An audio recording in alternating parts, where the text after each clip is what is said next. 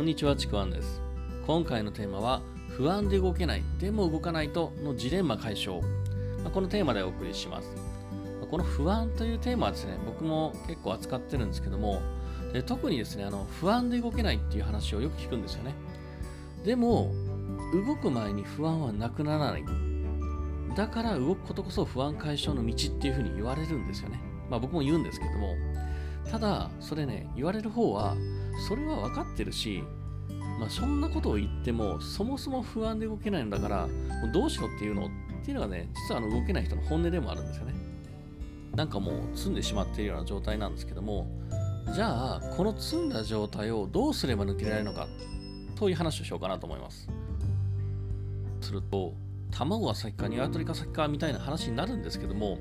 まずですねこのまあ、このテーマですね、不安で動けないメカニズムとその解消方法っていうのを、まあ、ちょっと僕なりに伝えてみようかなと思うんですね。それで、まず知っておいてほしいのが、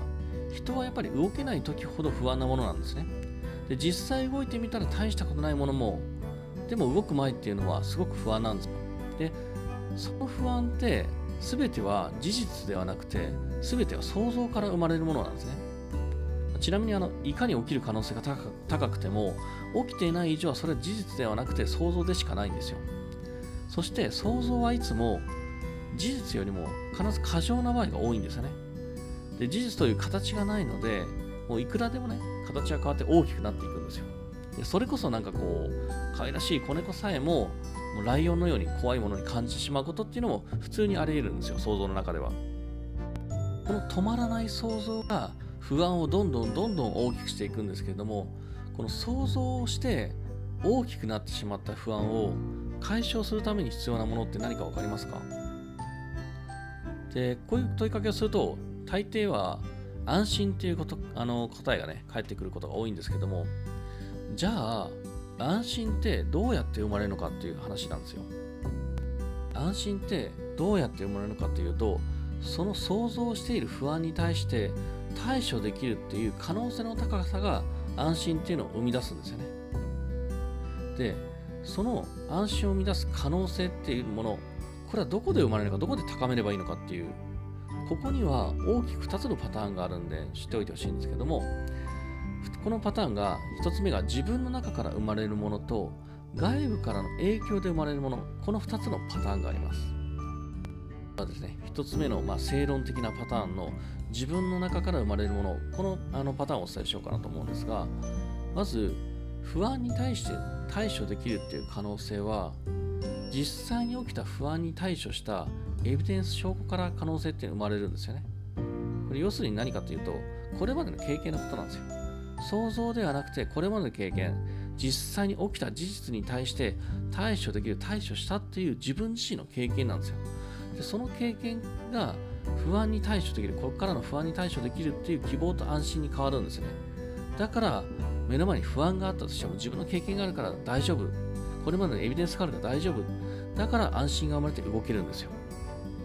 まあ、これはもう当然ですよね。だから経験が多ければ多い人ほど不安があっても全然あこれ対処できるよねっていう安心になって動ける、まあ、これ本当に当たり前の話なんですね。でもう一つがもう一つの可能性を生み出すパターンっていうのがさっきのちょっと経験とはちょっと違うんですよね。自分の中から生まれるものじゃなくてこれはですね思い込みで生まれる可能性なんですね。これ何かっていうと何かこう自分にはできるよできて当たり前っていう思い込みの基準値が不安を超えている場合なんですね。でこんな風に言うと一見ですねただの楽観主義者楽観的に見えるんだけどもそうじゃないんですよね。ただの楽観っていうのはエビデンスもなく楽観的にほんと何も考えてないだけなんですよ。で、これは違うんですよね。この場合の思い込みっていうのは実はエビデンスがあるんですよ。これが外部から得るものであって、自分は経験してないけども、周りの人が当たり前のように対処していたりとか、不安があっても平気で動いている。平気でその不安に対して何かしら対処して解決している。そういう人がたくさんいるような環境にいる場合って、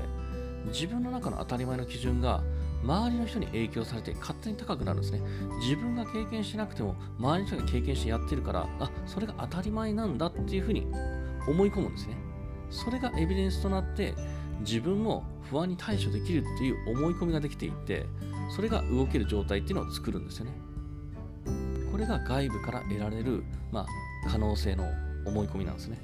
ちょっとですね、あの長くなってくるので、まあ、一旦ここまでにして、次回はですね、これらの話をもとに、動けないって悩んでる人が動くために何が必要なのかっていうのをお伝えしていこうかなと思います。